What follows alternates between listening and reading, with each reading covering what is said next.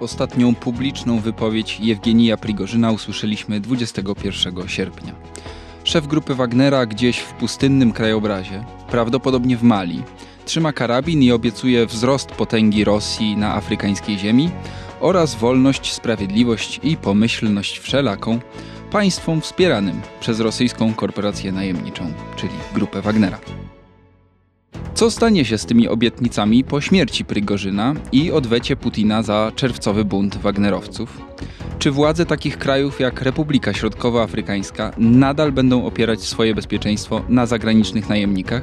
I czy wyjdzie im to na dobre? Dzień dobry. Przy mikrofonach Krzysztof Story i Wojciech Jagielski. Słuchacie podcastu Tygodnika Powszechnego.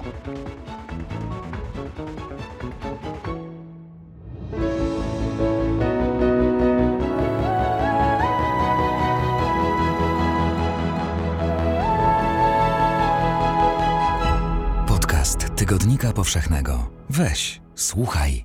O grupie Wagnera i jej działaniach w Afryce rozmawialiśmy już kilka razy w różnych odcinkach tego podcastu, zazwyczaj tych dotyczących państw e, Sahelu, czyli tych na południowym brzegu Sahary, to Mali, Sudan, e, ale też Libia.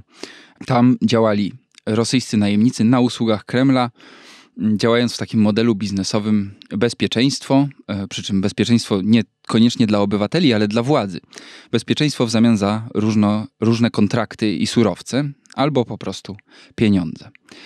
Dwa miesiące temu Prigorzyn i jego najemnicy zbuntowali się na jeden dzień przeciwko władzy Putina. Bunt szybko się zakończył, zawarto porozumienie, Prigorzyn dostał gwarancję bezpieczeństwa dla swoich ludzi. No i to wszystko runęło dwa miesiące później, 23 sierpnia, samolot, na pokładzie którym był Jewgeni Prigorzyn i też dowódca i twórca Wagnera, Dimitri Wagner-Utkin. E, rosyjska komisja śledcza potwierdziła już e, śmierć dowódcy i opiekuna, mentora grupy Wagnera. Takim państwem, które chyba najbardziej polega na Wagnerowcach w kwestii bezpieczeństwa i utrzymania władzy tam funkcjonującej jest właśnie Republika Środkowoafrykańska. I zastanawiam się, jak śmierć, y, wiadomo, jak wiadomość o śmierci Prigorzyna została przyjęta w stolicy Republiki Środkowoafrykańskiej w Bangui? Na początku pewnie z niedowierzeniem. E, zresztą w ogóle tam niepokój i takie niedowierzenie panuje, panowało od e, czerwca, od końca czerwca, od tego buntu Prigorzyna, no, czy przynajmniej tego, co się zdarzyło wtedy e, na południu Rosji, w Rostowie, tego marszu Prigorzyna na Moskwę. Mm, przywódcy Republiki Środkowoafrykańskiej byli zdumieni, że mm, no przecież dobrze wiedzieli, że chociaż podpisują umowę z prywatną firmą, jaką jest y, korporacja najemnicza Wagnera, no to przecież nie są na tyle naiwni, żeby, żeby, żeby nie sądzić, że tak naprawdę podpisują umowę z Rosją, z Kremlem. I Tutaj e, myślę, że sporo niepokoju mm, wywołała w nich, wywołały w nich informacje, że obydwaj mecenasi, że coś się dzieje dziwnego w Rosji, że ci, którzy mieli im pomagać i gwarantować bezpieczeństwo prezydentowi i, i władzy, spierają się między sobą, spadają słowa o buncie. E, więc już wtedy e, władze Republiki Środkowoafrykańskiej, która od e, pięciu lat już mniej więcej jest tak naprawdę rosyjskim protektoratem. Prezydent rządzi i żyje dzięki Wagnerowcom. I bez nich, bez, jakiego, bez jakiejś opieki, bez tej gwardii przybocznej, nie tylko jego władza, ale jego życie mm, znajdzie się w ogromnym niebezpieczeństwie. Więc y, no, zrozumiałe mm, zaniepokojenie, czy też nawet trwoga, jaka, jaka zapanowała w Bangi i, i w Republice Środkowoafrykańskiej. Nie przypadkiem zaraz po tym buncie, nie buncie Prigorzyna czerwcowym e, w Bangi wylądowali rosyjscy dyplomaci, żeby uspokoić e, klientów i nie tylko zresztą w Bangi, wylądowali wszędzie tam, gdzie najpierw lądował Wagner, a dyplomaci przyjechali pod koniec czerwca, żeby uspokajać rosyjskich klientów w Afryce, że nic tak naprawdę się nie dzieje i że nawet jeżeli Wagner miałby zniknąć, to umowy będą przestrzegane i to, do czego się w umowach zobowiązał Wagner, Rosja będzie się z tych postanowień e, wywiązywała. No, różnica dla e, prezydenta Republiki Środkowoafrykańskiej, czy tamtejszych dygnitarzy, ale także dla przywódców Mali, czy w ogóle wszystkich, z którymi Prigorzyn jako przedstawiciel, jako przywódca Wagnera utrzymywał kontakty, jest taka, że z Wagnerowcami mm, oni rozmawiali bezpośrednio. Prigorzyn nieustannie bywał, a to w Bangi, a to w Bamako, a to w rozmaitych afrykańskich stolicach, że, gdzie spotykał się z przedstawicielami innych e, rządów, innych krajów albo wataszkami, którzy dopiero do przejęcia władzy się sposobili, a z Kremlem e, kontaktów takich nie było, bo po pierwsze mm, Wataszkowie, raczej Kremlowi niezręcznie jest utrzymywać kontakty, czy było utrzymywać kontakty z rozmaitymi buntownikami, wataszkami, z ludźmi mm, podejrzanymi, podejrzewanymi o rozmaite zbrodnie, albo wręcz oskarżanymi o te zbrodnie. Po to zresztą powstała grupa Wagnera, żeby robiła to, czego Kremlowi robić nie wypadało. Wydawało się, że to jest takie, mm, taki układ, na którym obie strony korzystają, mm, w którym łatwo było odwracać oczy, mówić jak coś to nie my. Zarówno dla Kremla to było wygodne, ale też tychże wataszków było to wygodne, no bo... Tak, to był interes opłacalny dla, nie tylko dla dwóch stron, czyli dla Moskwy i moskiewskich klientów w Afryce, ale także dla Prigorzyna, który tym interesem zarządzał. Być może opłacalność tego interesu zawróciła w głowie właśnie Prigorzynowi. Nie przypadkiem chyba jego właśnie Putin rekomendował albo wyznaczył do tej roli, mm, bo przecież Prigorzyn to nie jest żaden żołnierz, on żadnej armii najemniczej nie tworzył, nawet nie wiem, czy w wojsku służył. Młode lata spędził, te najlepsze młodości, tej najlepszej młodości spędził w więzieniu za rozboje. E, nawet jeżeli w wojsku służył, to do żadnych godności nie doszedł. Od spraw wojskowych byli inni, byli weterani wojen czeczeńskich, byli oficerowie specnazu, którzy po służbie E, nie bardzo im się chciało wracać do cywila i woleli zatrudniać się w rozmaitych firmach ochroniarskich, które na początku stulecia w Rosji zaczęły wykwitać jak grzyby po deszczu. Przepraszam za banalne porównanie. Więc to oni byli od spraw wojskowych, natomiast Prigorzyn zajmował się interesami. Putin go znał, wiedział, że jeśli idzie o interesy, no to drugiego takiego trudno by było znaleźć.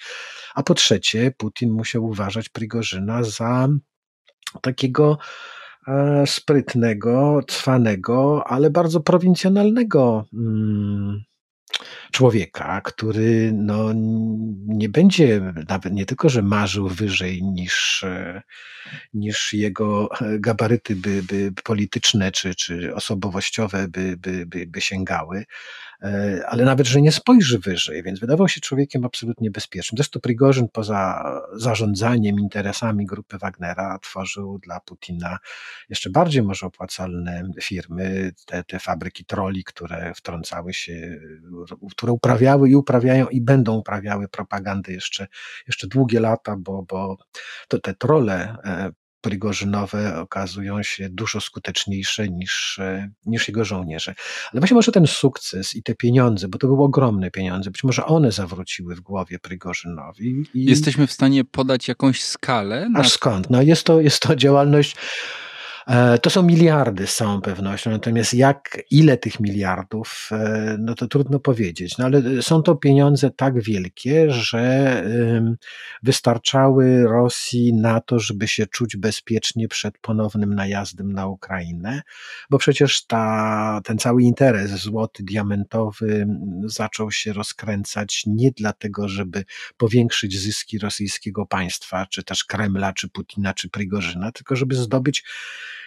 środki i bezpieczne miejsce, w którym mm, e, Rosja by lokowała swoje pieniądze, więc te złoto, diamenty były bezpieczniejszymi inwestycjami niż e, inwestycje w nieruchomości, które można w każdej chwili przejąć i tak się zresztą działo. Prigorzyn zdobywał złoto i diamenty na rosyjską wojnę w Ukrainie.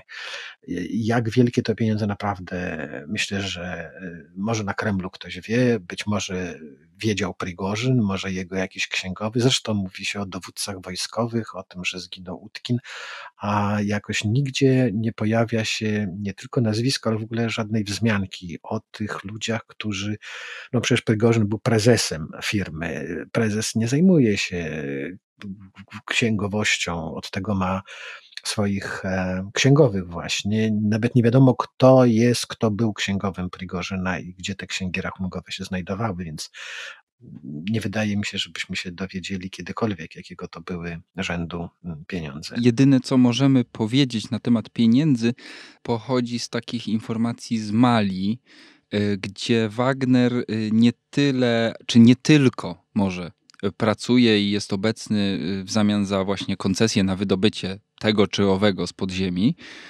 Natomiast Mali też płaci Wagnerowcom w gotówce i to jest około 10 milionów dolarów miesięcznie za obecność kontyngentu mm, nieco ponad tysiąca żołnierzy, którzy mają walczyć z partyzantką państwa islamskiego, więc to jest tam 120 milionów dolarów rocznie. To jest dwa razy więcej niż budżet Ministerstwa Sprawiedliwości w Mali.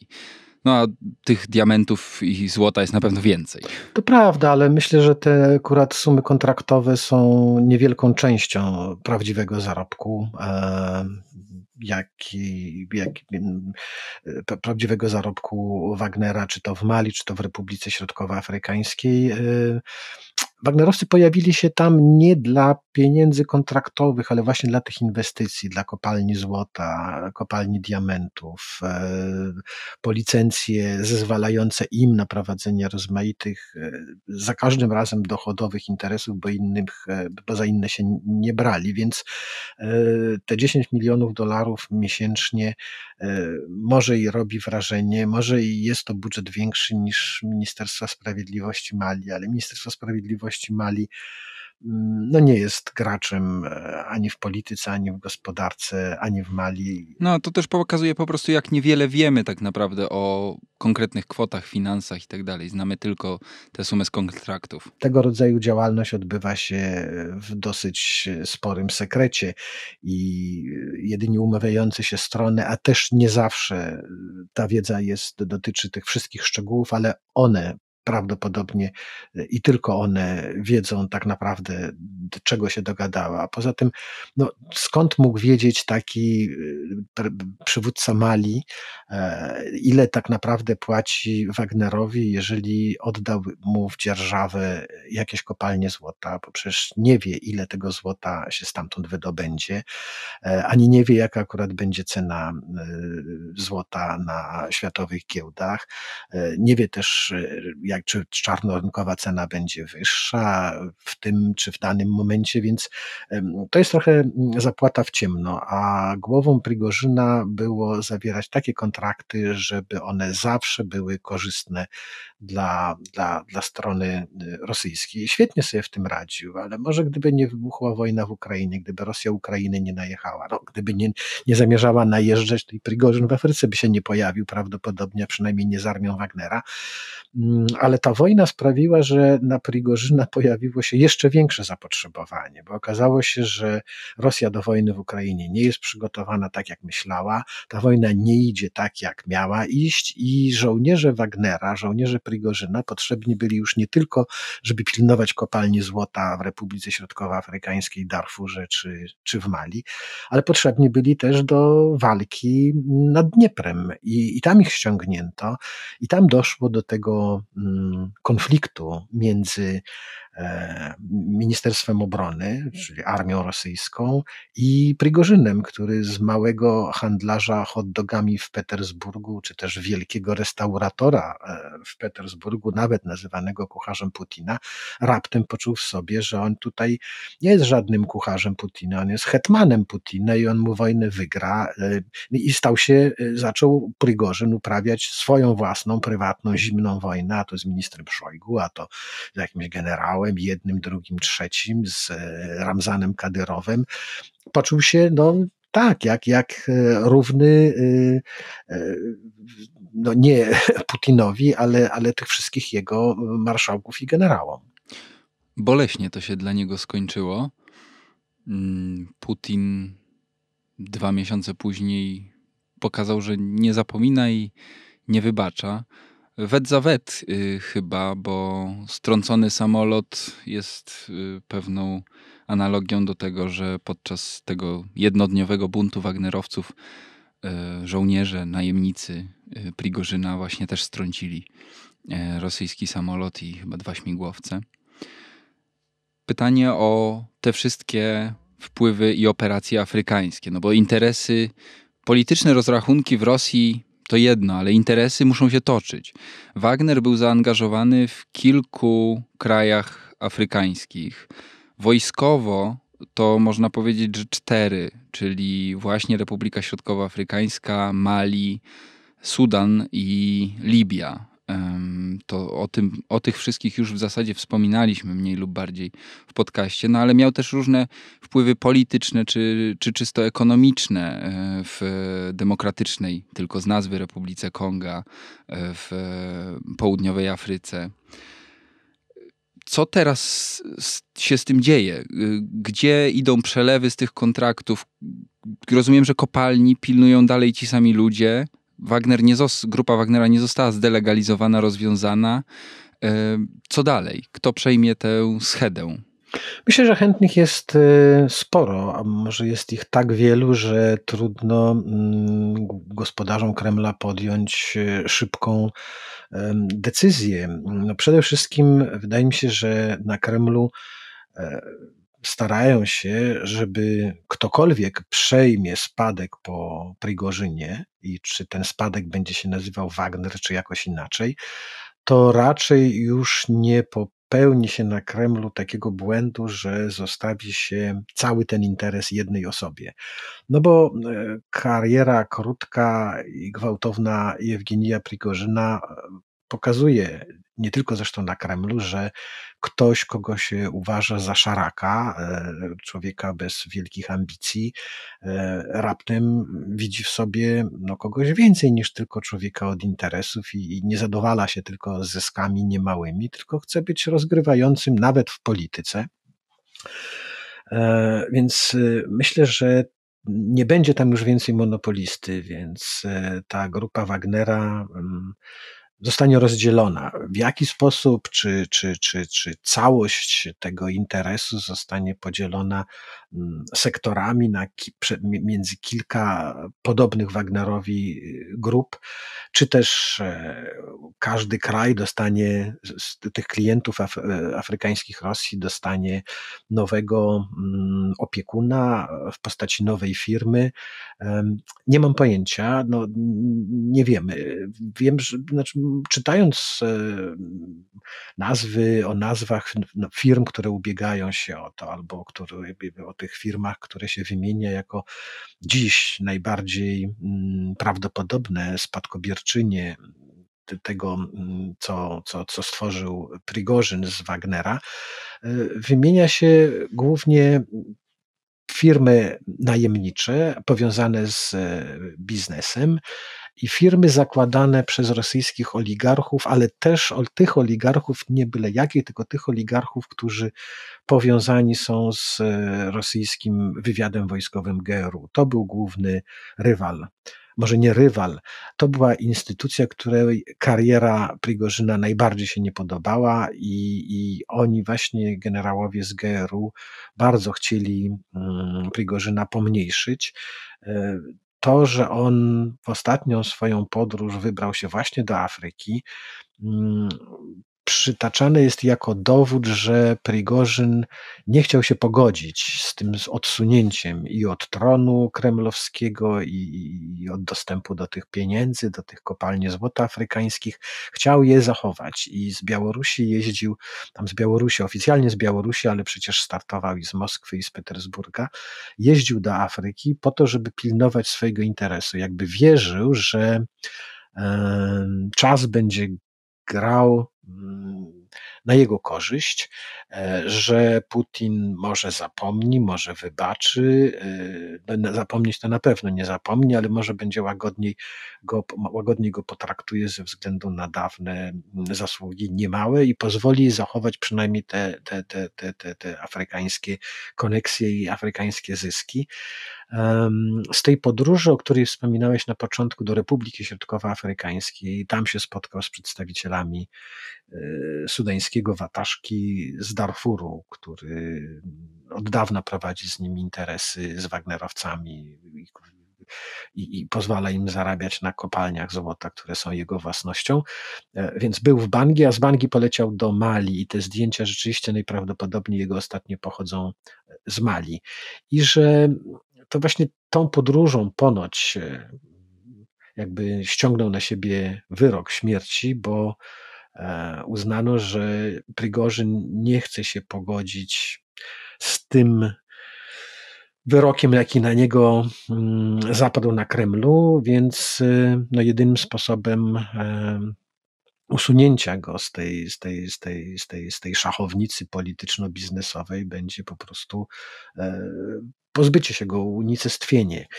E, I, i, i myślę, że, że, że rzeczywiście to jego imperium, które jest tak opłacalne dla Kremla, że zniszczenie go byłoby no, gestem samobójczym i, i głupim z punktu widzenia Kremla, zostanie po prostu utrzymane i przejęte przez inne firmy.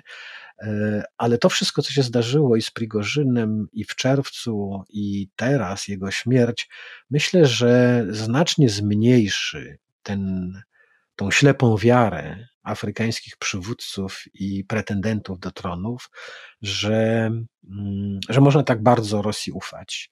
No jeżeli coś takiego się dzieje u tej głównej mm, opiekunki, no to chyba jest dowód, że, że ona nie, że, ta, te, te, te gwarancje, które, które, które Rosja daje, nie jest to wszystko takie, takie pewne, bo jeżeli zdarzyło się raz, jaka jest, jaka jest, jak można mieć pewność, że nie wydarzy się po raz drugi czy po raz trzeci, a tutaj, tak jak w przypadku Republiki Środkowoafrykańskiej, kwestią jest nie tylko władza, ale życie prezydenta. No właśnie, jaka jest gwarancja, że jeśli grupę Wagnera zastąpi grupa Czajkowskiego, to zaraz nie będzie znowu jakiegoś buntu. Tym razem może jezioro Łabędzie będzie puszczane w trakcie marszu na Moskwę. Zresztą teraz też chyba było. Ten sposób, w jaki Progorzyn prowadził interesy, e, to jest e, rzecz na jakby dłuższą perspektywę czasową i to wymaga pewnej umiejętności zdobywania zaufania.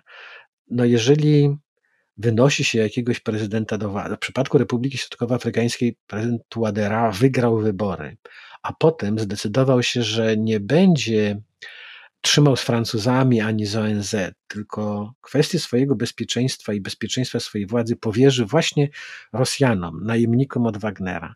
Prezydent Touadera, który nie miał wcześniej żadnych kontaktów z Rosją.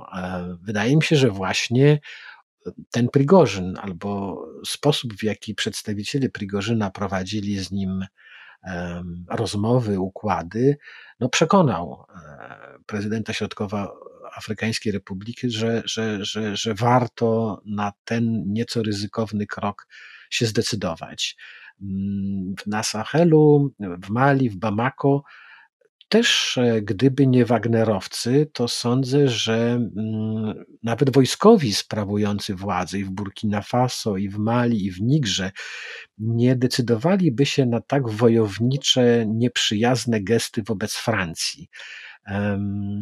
U nich to nie jest kwestia nawet władzy, która, która wpadła im w ręce, którą przejęli sobie od e, prezydentów marnych, ale wybranych w sposób prawowity, demokratyczny tylko to jest y, być albo nie być tych państw, bo o ile Republika Środkowoafrykańska, e, prezydent, który jest słabiutki, którego władza, myślę, że nawet całej stolicy kraju nie obejmuje, to Sahel jest przejmowany kawałek po kawałku przez afrykańskich dżihadystów. I jeżeli wygnało się stamtąd Francuzów, którzy jako jedyni od 2013 roku tropili bez większych skutków, może spektakularnych, ale jednak to oni jedyni toczyli tą wojnę przeciwko dżihadystom na Saharze i w Sahelu.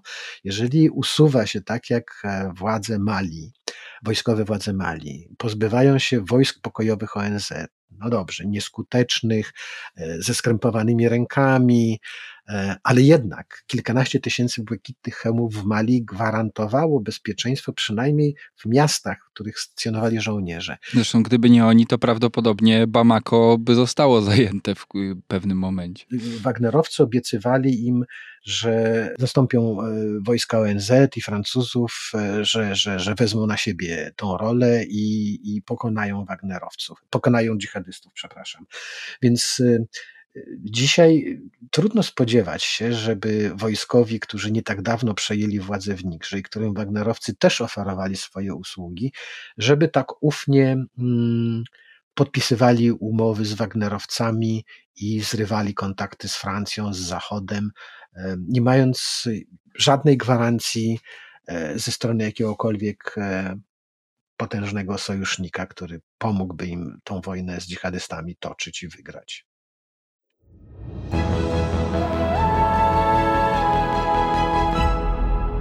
Kup Tygodnik Powszechny na stronie tygodnikpowszechny.pl i sprawdź swoją zniżkę z kodem podcast. Rozumiem, że ta ekspansja Wagnera, na której Rosji zależy, dlatego, co wspomniałeś, te wszystkie wizyty dyplomatyczne, które uspokajają, że przecież jak nie Prigorzyn, to zaraz ktoś inny, mają miejsce. Użyłeś, i często się o tym mówi, jako o imperium Prigorzyna. To jest jednak armia dowództwo tej armii i takie biznesowe i, i wojskowe ginie w tym samolocie 23 e, sierpnia, a wielkiego chaosu nie widać w Republice Środkowoafrykańskiej, nie widać wielkiego chaosu w Mali. Może to nie było aż tak bardzo jego imperium.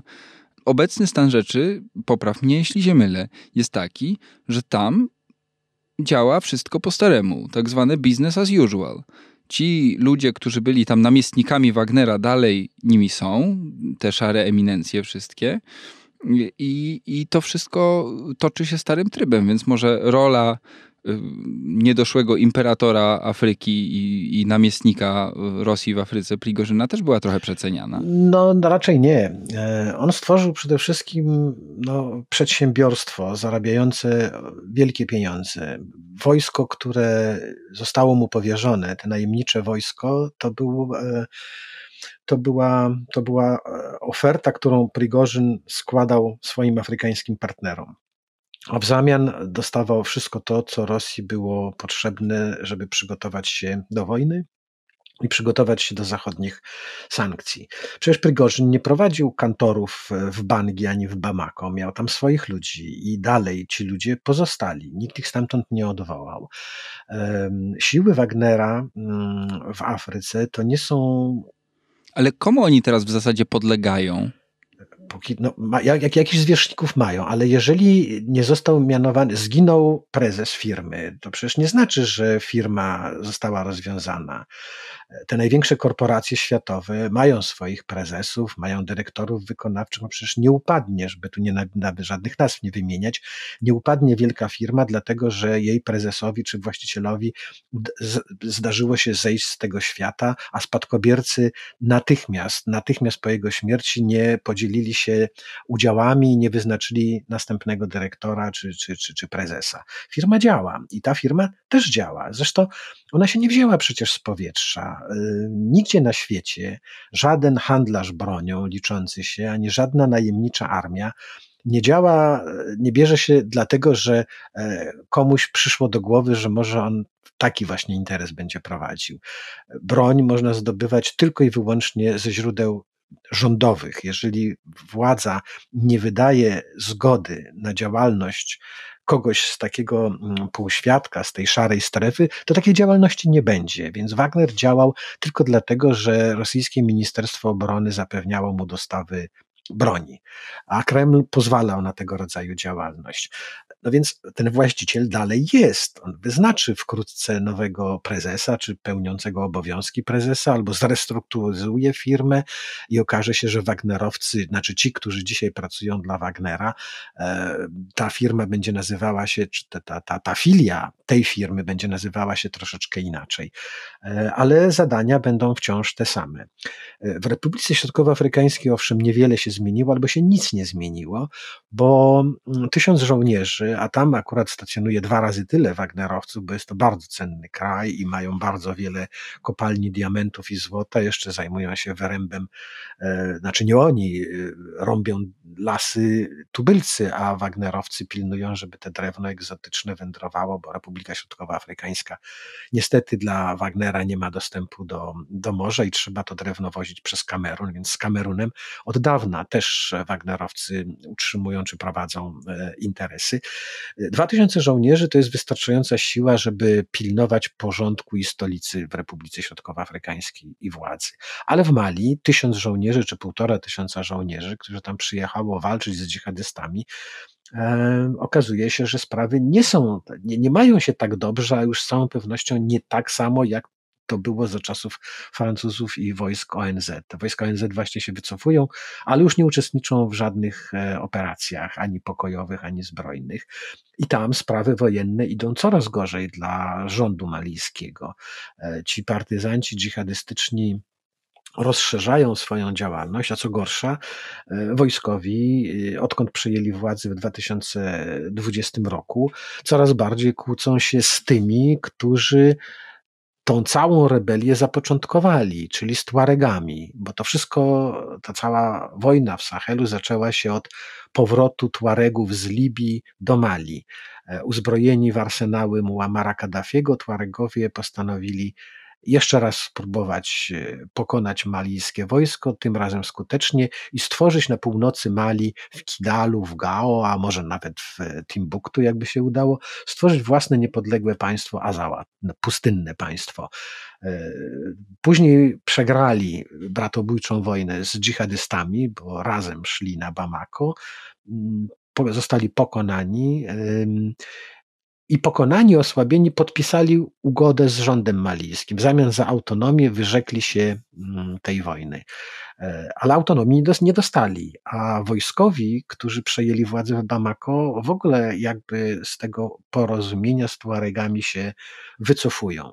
No więc poza rebelią dżihadystów e, i Mali, ale także Nigrowi, grozi y, rebelia Tuaregów, bo mm, powstania zbrojne Tuaregów na przełomie wieków e, toczyły się zarówno w Mali, jak w Nigrze, nawet bardziej w Nigrze niż, niż w Mali.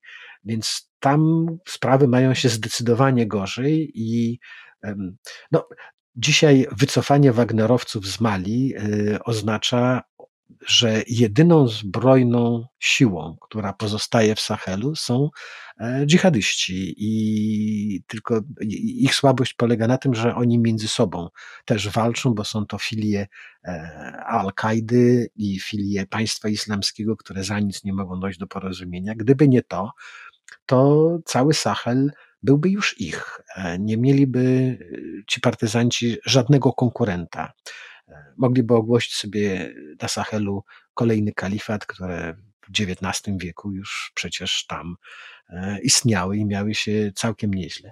Myślę, że zmiana prezesostwa czy szefostwa, wymuszona oczywiście przez e, władze na Kremlu i to w sposób dość brutalny, zmiana przywództwa grupy Wagnera jest dobrym momentem też, żeby wystawić jej jakieś świadectwo, jakieś oceny, podsumować te parę lat obecności bardzo intensywnej w Afryce.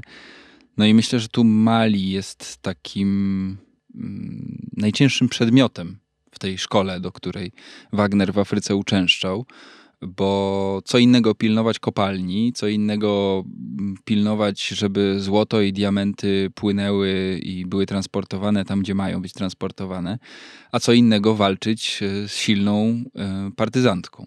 No i ta walka chyba Wagnerowi nie wychodziła szczególnie lepiej niż Francuzom. No wychodziła zdecydowanie gorzej. Francuzi mm, jednak mieli afrykańskie doświadczenie za sobą.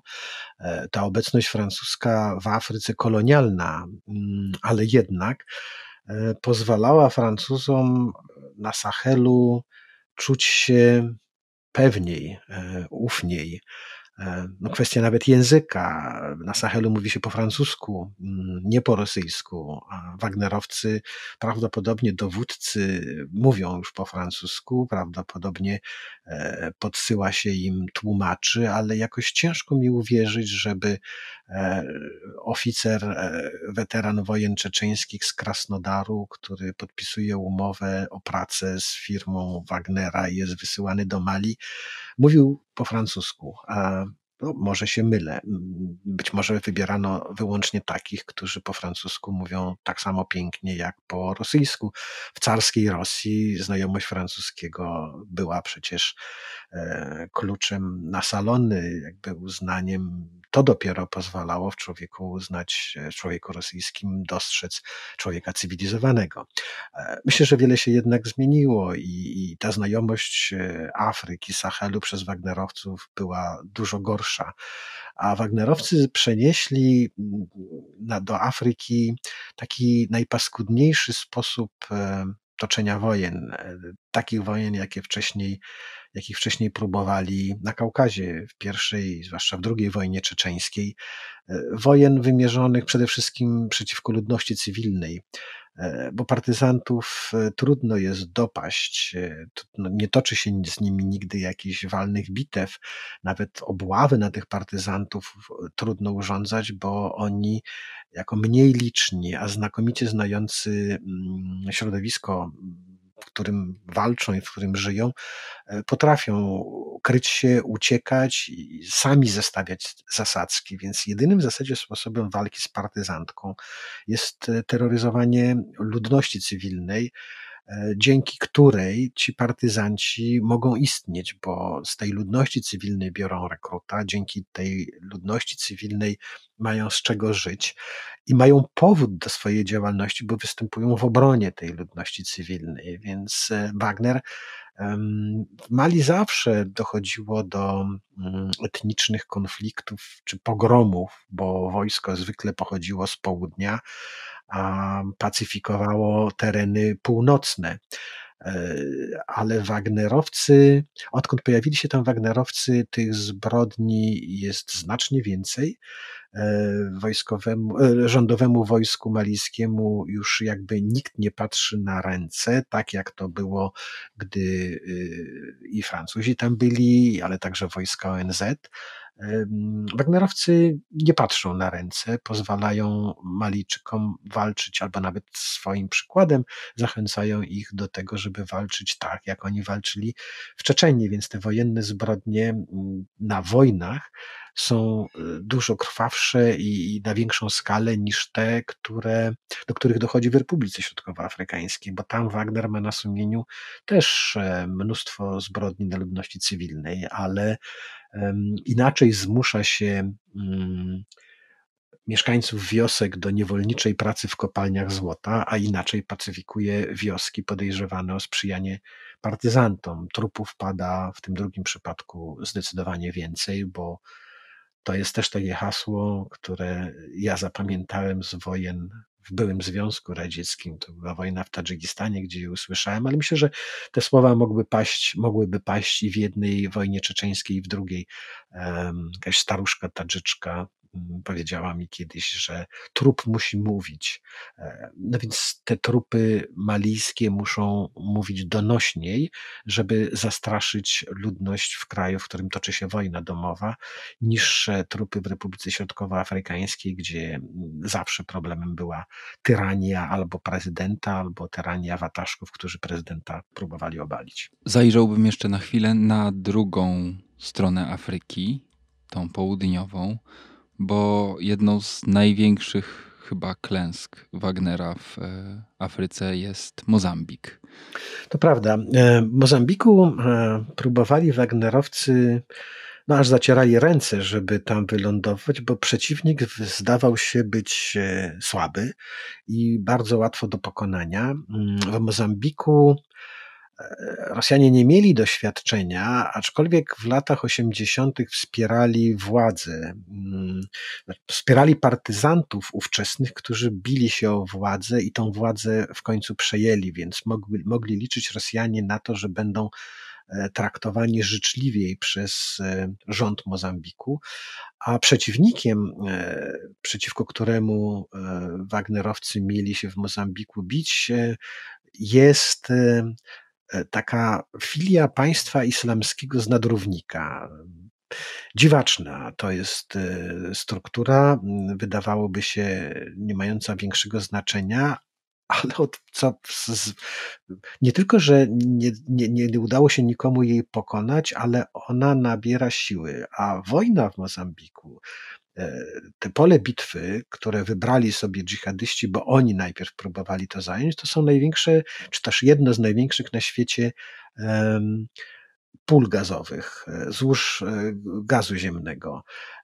Ten, ten, ten, ten gaz ziemny chce, chcą wydobywać zachodnie koncerny, a także rząd Mozambiku, który z tytułu tego wydobycia liczy też na pokaźny zarobek. Dżihadyści e, zaatakowali ten region właśnie po to, żeby udaremnić jednym i drugim robienie tych interesów. Mówiło się, że e, oni sami pozwolą tym zachodnim koncernom wydobywać ten gaz pod warunkiem, że tą część zysku, którą koncerny miały odprowadzać do mm, władz w Maputo, e, zgodzą się po cichu zostawiać właśnie dżihadystom. E, no i rząd e, Mozambiku, usłyszawszy o Wagnerach w Republice Środkowoafrykańskiej i w innych miejscach, mm, zaproponował, wpadł na pomysł, żeby ich ściągnąć, żeby oni tych dżihadystów przepędzili na cztery wiatry.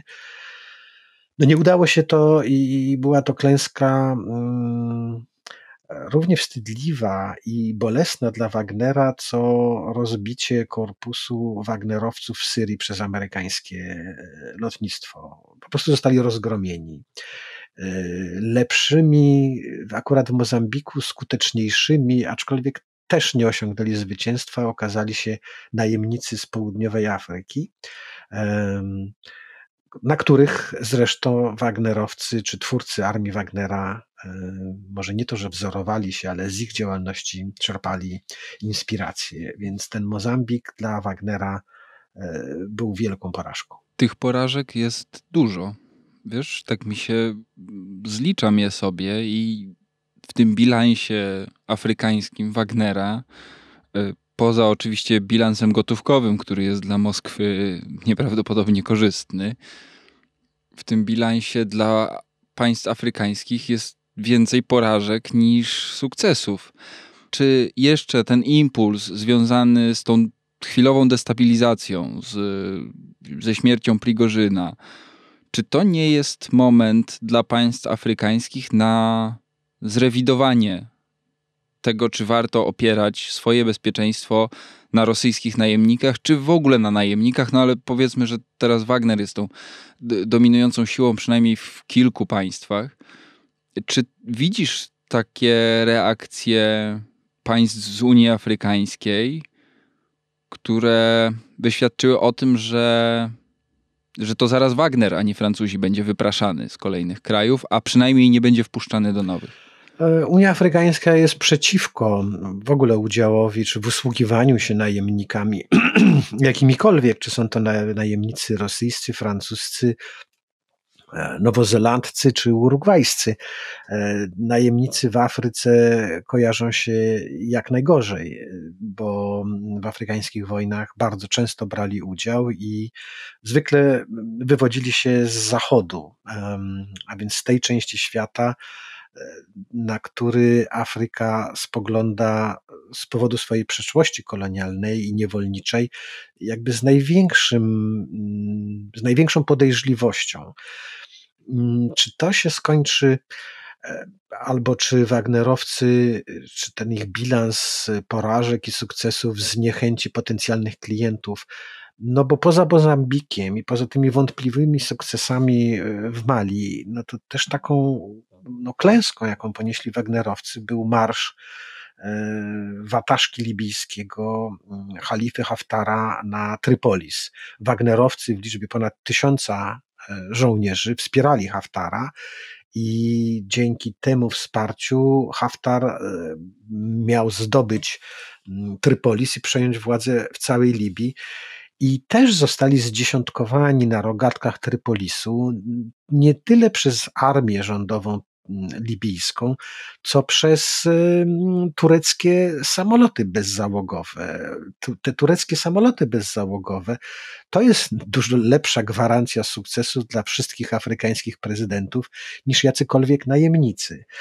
Myślę, że mm, nie znam sum, tak jak nie wiem, ile Rosja zarobiła i zarabia na działalności Prigorzyna w Afryce, ale wydaje mi się, że mm, tym, czym Wagner przekonywał afrykańskich przywódców e, do siebie, e, jest jednak niska cena tych usług, dużo niższa niż miałby płacić jakimś firmom jak Blackwater czy innym prywatnym agencjom najemniczym.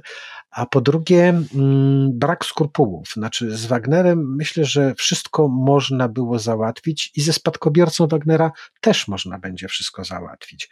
Jeśli chce się kupić jakąś broń na Zachodzie, nawet od zachodniego handlarza bronią, czy chce się zatrudnić firmę najemniczą z Zachodu, to tam jednak ten Zachód wymusza jakieś e, warunki, że no nie wolno tych helikopterów bojowych używać przeciwko cywilnym wioskom. Wagner o to nie pyta. E, I, i, i myślę, że to ta, ta, ta, ta, ta, ta niska cena, podejrzewam, obstawiałbym, że są jednak tańsi Wagnerowcy niż amerykańscy najemnicy z Blackwater byli.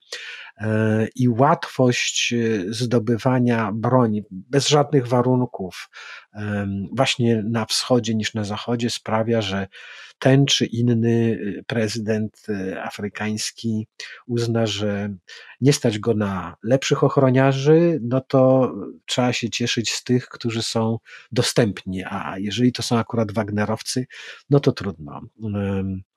Myślę, że oni są dobrzy w zapewnianiu bezpieczeństwa, a z drugiej strony nigdy się nie zdarzyło, żeby musieli występować w obronie bezpieczeństwa prezydenta, z którym podpisali umowę. Jeszcze, jeszcze, jeszcze takiej próby nie przechodzili.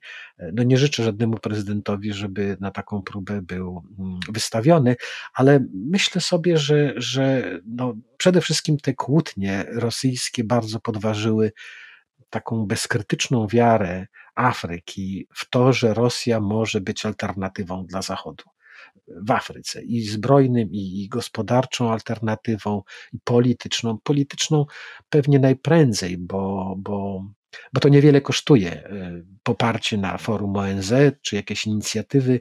Natomiast w momencie, kiedy przychodzi do, do konkretów, no to jednak e, nie tylko w Afryce ci przywódcy przekonują się, że jeszcze jeśli idzie o destrukcję, to tak, to, to, to, to, to można szukać jakiegoś wsparcia na wschodzie, ale jak przychodzi coś budować, no to chyba, że tego się szuka wsparcia na dużo dalszym wschodzie e, i wydaje mi się, że to Chiny mogą być konkurencją dla Wagnerowców, nawet jeżeli zajmą się takim, taką działalnością właśnie najemniczą, a chińskich korporacji najemniczych też jest coraz więcej i one także działają w Afryce, tylko w przeciwieństwie do Wagnera czy do firm takich jak Blackwater, robią to wszystko po cichu i nie angażują się w głośne konflikty zbrojne.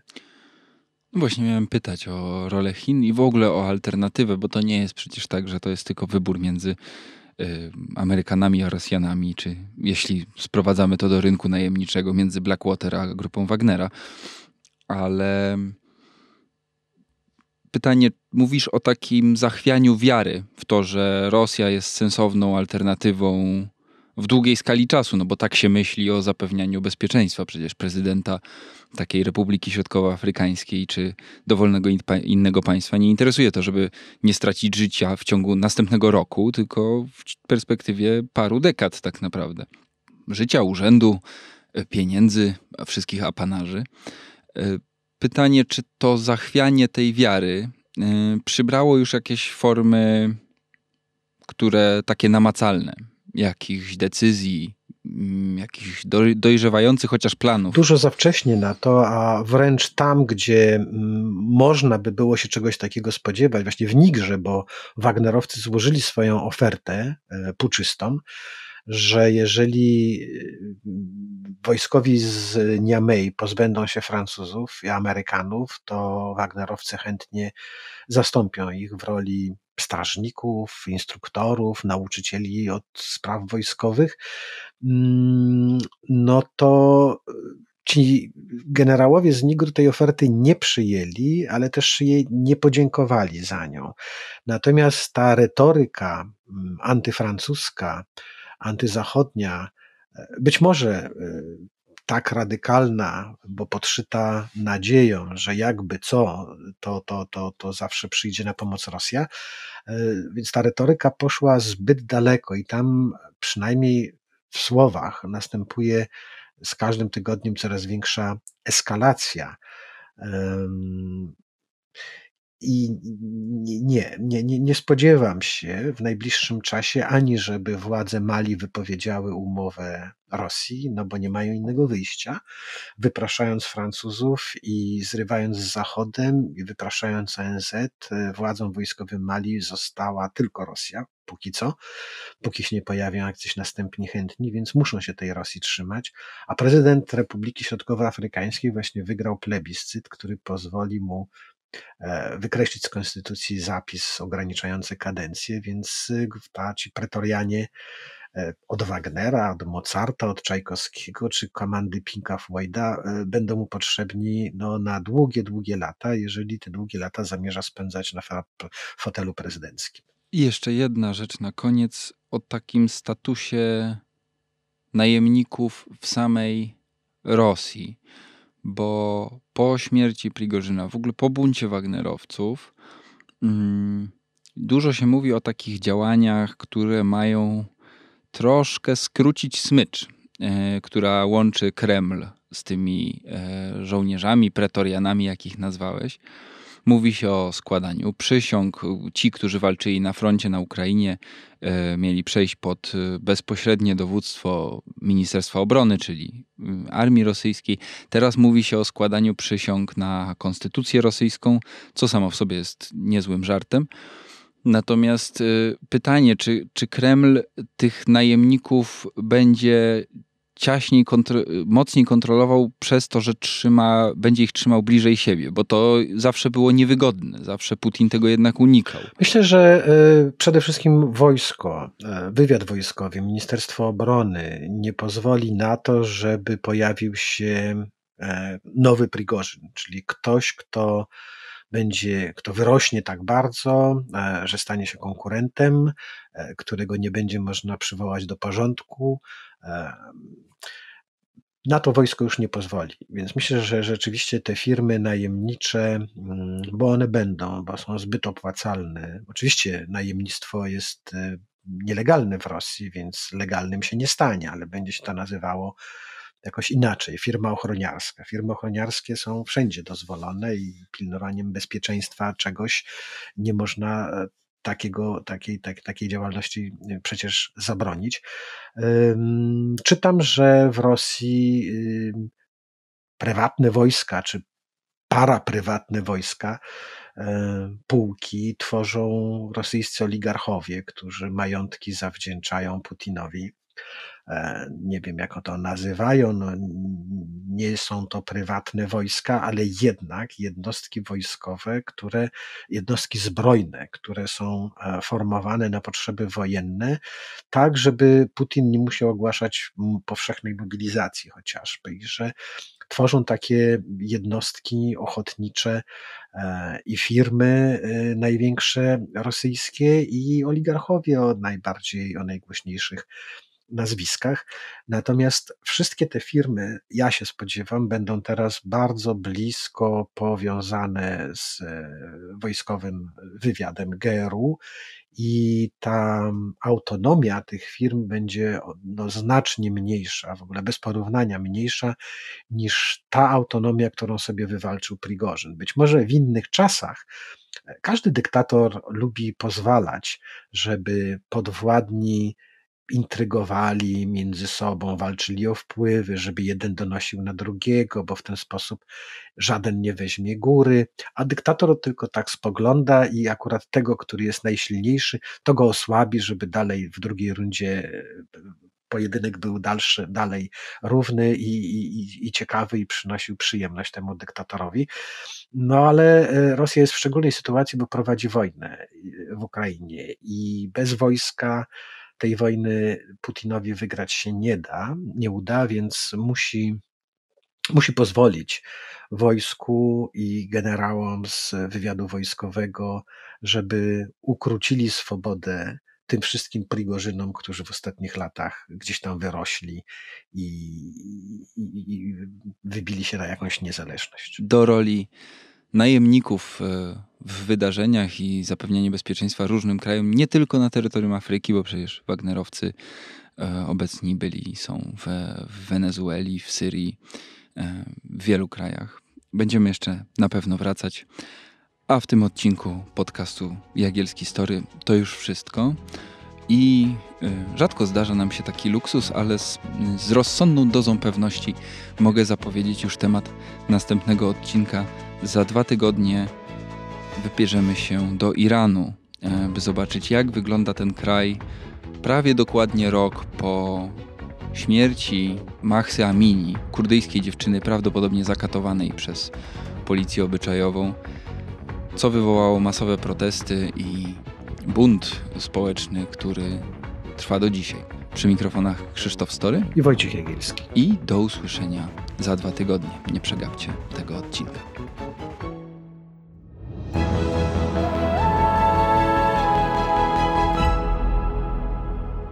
Dziękujemy za wysłuchanie podcastu powszechnego. Teraz zapraszamy na www.tygodnikpowszechny.pl, gdzie znajdziesz więcej materiałów pisma niezależnego dzięki swoim czytelniczkom i czytelnikom. Weź, czytaj i rośnij z nami.